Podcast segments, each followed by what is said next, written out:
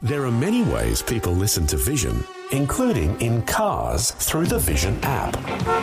The Vision app is compatible with Apple CarPlay and Android Auto. So if you have mobile coverage, you can stream any of Vision's live radio channels in crystal clear quality and enjoy a growing range of on demand podcasts all on the go. There are other ways to connect your phone to your vehicle speakers too. You can see detailed instructions when you Google ways to listen to Vision. However and wherever you listen to Vision, you can be sure that the announcers, programs, and music will help you look to God daily. Life, culture, and current events from a biblical perspective. 2020 on Vision on Tuesday and a very significant week, not only here in Australia with the way the election is unfolding, the campaigning continues, we'll be at the polls on Saturday, but also things that are developing around the world which might not get the same spotlight but a good opportunity today to look at some of those things that are happening in particularly the Middle East uh, with the US and the way the US is influencing things that are unfolding right now. Ron Ross has been scouring the headlines overnight and back with us once again. Hello, Ron. Welcome back to 2020. Yeah, good morning, Neil. Hey, Ron, let's talk about some of these headlines. The Trump administration's Middle East peace plan will be announced next month. But there are some concerns right now. How do the headlines look? Yeah, last month the US President Donald Trump's senior advisor and son in law Jared Kushner said the plan would be presented sometime after the Muslim season of Ramadan, which ends on June 4. In an interview with Fox News over this weekend, Jason Greenblatt, uh, Trump's special representative for international negotiation, uh, said after the Jewish festival, the feast of Shavuot on June 9, uh, that's going to be the target date for the presentation of the plan.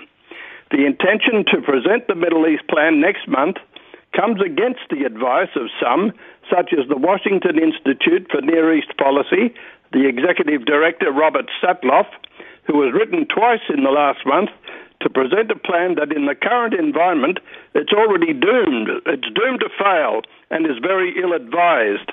And Channel 13 reported on Sunday that former IDF Chief of Staff Gadi Eisenkot, at a meeting with Greenblatt and 10 Mideast experts from the Washington Institute and other think tanks last week, said that there could be a violent escalation in the West Bank and that the Trump administration should take this into account. According to the report, Eisenkot told Greenblatt that the West Bank, once this, genie, uh, once this genie is out of the bottle, it will take five years to put it back in. Greenblatt is reported to have responded that the Trump administration is aware of the risks but does intend publishing the plan in the coming weeks. Well, it's one that we certainly will be following in the weeks ahead, and it's not the only big development that is going on in the Middle East. The USA is sending an assault ship and missiles to the Middle East amid mounting threats from Iran. What's the story there, Ron? Yeah, this is the second assault ship to go into the region. The Pentagon announced that it's deploying an amphibious assault ship and a Patriot missile battery to the Middle East to bolster an aircraft carrier force sent to counter alleged threats from Iran. The USS Arlington, which transports Marines, amphibious vehicles, conventional landing craft, and rotary aircraft, and the Patriot Air Defense System will join the USS Abraham Lincoln Carrier Strike Group and the B 52 Bomber Task Force headed towards the Gulf after intelligence reports suggested Iran was planning some sort of attack in the region. The deployment is in response to indications of heightened Iranian readiness to conduct offensive operations against U.S. forces and our interests, the Pentagon, uh, Pentagon said in a statement. Uh, this is a critical situation and one we need to be praying about and watching carefully. And uh, let's stay with Iran for a few moments because quite often uh, on a program like this, we'll talk about the growth of Christianity in nations around the world. And Iran often comes up because of the huge growth of Christianity within that nation, which is an Islamic nation. And it's interesting that there's been some confirmation of that because the intelligence minister in Iran is concerned now with the growth of Christianity. How's the story unfolding here? Yeah, Mahmoud Alavi openly expressed concern over the weekend about the spread of Christianity in the Islamic Republic and said that some converts to Christianity were summoned to explain why they converted. The 65 year old Alavi gave a speech before Shia clerics on Saturday, the day before the beginning of Ramadan. According to the International Shia News Association, Alavi blamed evangelical propaganda as being complicit to the increase in Iranian Muslims converting to Christianity in certain areas of Iran despite Christianity being criminalized in a country where the government is entangled with hardline Islam, the nation is experiencing one of the fastest evolving underground church movements in the world. Alavi said that in a city like Hamadan, a province in northwest Iran, the government was given no choice but to summon Muslim converts to Christianity to ask why they had embraced Christianity. Some of them said that they were seeking a religion that would calm us and establish us as a brotherhood. Alavi was quoted as saying, he said, We told them that Islam is a brotherhood. They said, We see that the scholars of Islam and those who talk behind the podium talk continually against each other. If Islam is a religion of peace, then first of all, one must create peace between its scholars. Well, we're always concerned, Ron, when there are those who rise up to authority and then differentiate friends and enemies and then try to eliminate their enemies.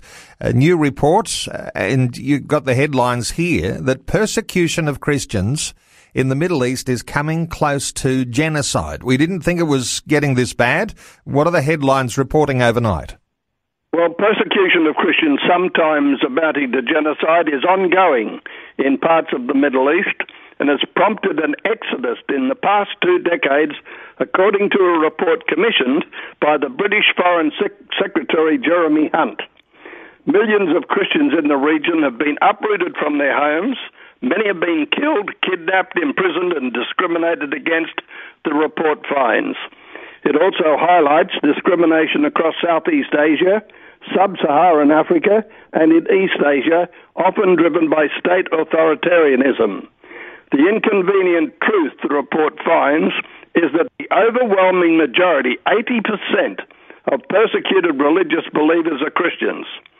Some of the report's findings will make difficult reading for leaders across the Middle East who are accused of either tolerating or instigating persecution. And an Australian connection in this story, Ron, where the grandson of an Auschwitz survivor from the Holocaust who was a victim of the infamous Joseph Mengele has moved from Melbourne to serve in the Israeli Defence Force. Uh, how does this one look? Eva Slonim was a victim of Mengele's horrific experiments in Auschwitz. Her grandson Ronan's revenge is proudly defending the Jewish people. When Eva Slonim was a 12 year old girl, she was tortured by the notorious Joseph Mengele in Auschwitz. Stories of her harrowing years in the uh, Shoah, the, the Holocaust, and her defiant path to rebuilding her life after the war left an indelible mark on her grandson. Last year, at age 24, Rona left his comfortable life in Melbourne, Australia, and moved to Israel, where he's serving in the paratrooper unit.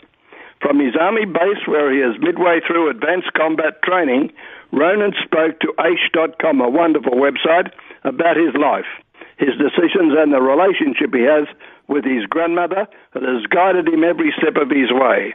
He said, I knew my grandmother had a story to tell. Growing up in Caulfield, one of five siblings, Ronan says he was in his teens when he first understood his grandmother, Eva, had an important story. We lived nearby, he said. I would visit every Shabbat, every Friday. And usually during the week as well, we talked about our lives, what was going on during the week.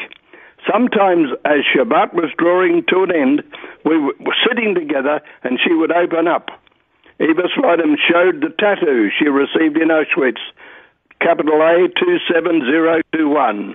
Eva Slonim, 88, was born Eva Weiss in 1931 to a religious Jewish family in the Slovakian capital of Bratislava.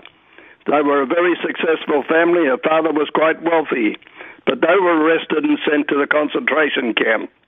These things really uh, touched the life of this grandson. He said, One thing that has always stuck in my mind from my grandmother's experience was something her father told her before they were separated to go into hiding.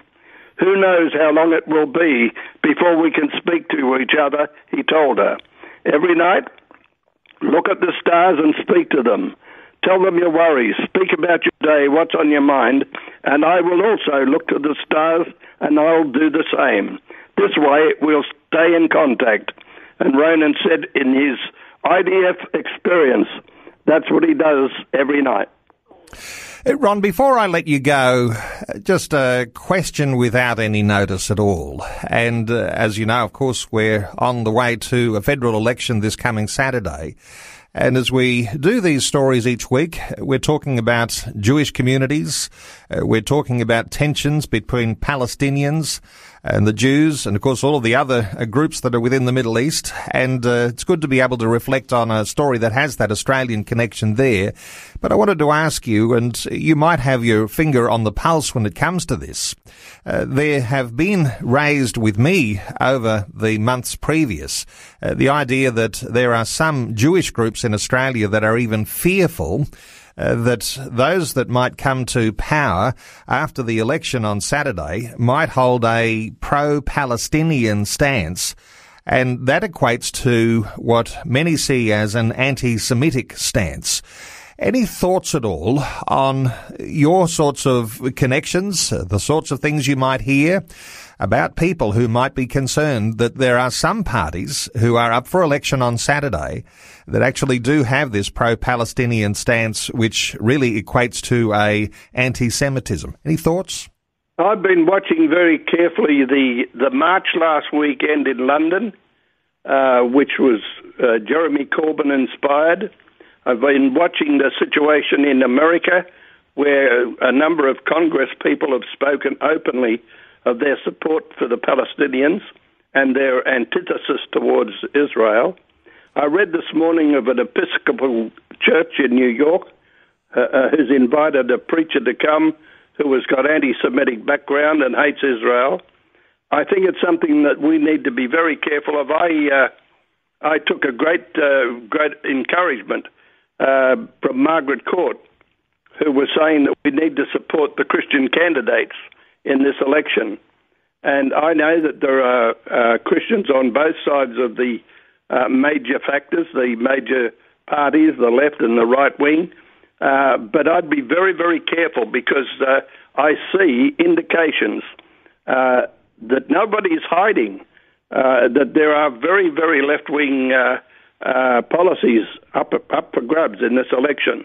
And I think we as Christians need to listen to people like Reverend Franklin Graham, who's been telling us to put our faith first and uh, put our trust in the Lord and vote accordingly. It does seem to be a fine line for some, and uh, to jump across that line and to be pro-Palestinian in the way that some people see that uh, really is a note or a, it's a position which becomes anti-Semitic very easily. Ron Ross, always appreciate your insights. Thank you so much for sharing them with us once again today on 2020. Thank you, Neil. Before you go, thanks for listening. There's lots more great audio on demand, or you can listen to us live at visionradio.org.au. And remember, Vision is listener supported. Your donation, large or small, will help us continue connecting faith to life for hundreds of thousands of people across Australia and around the world. Learn more or donate today at visionradio.org.au.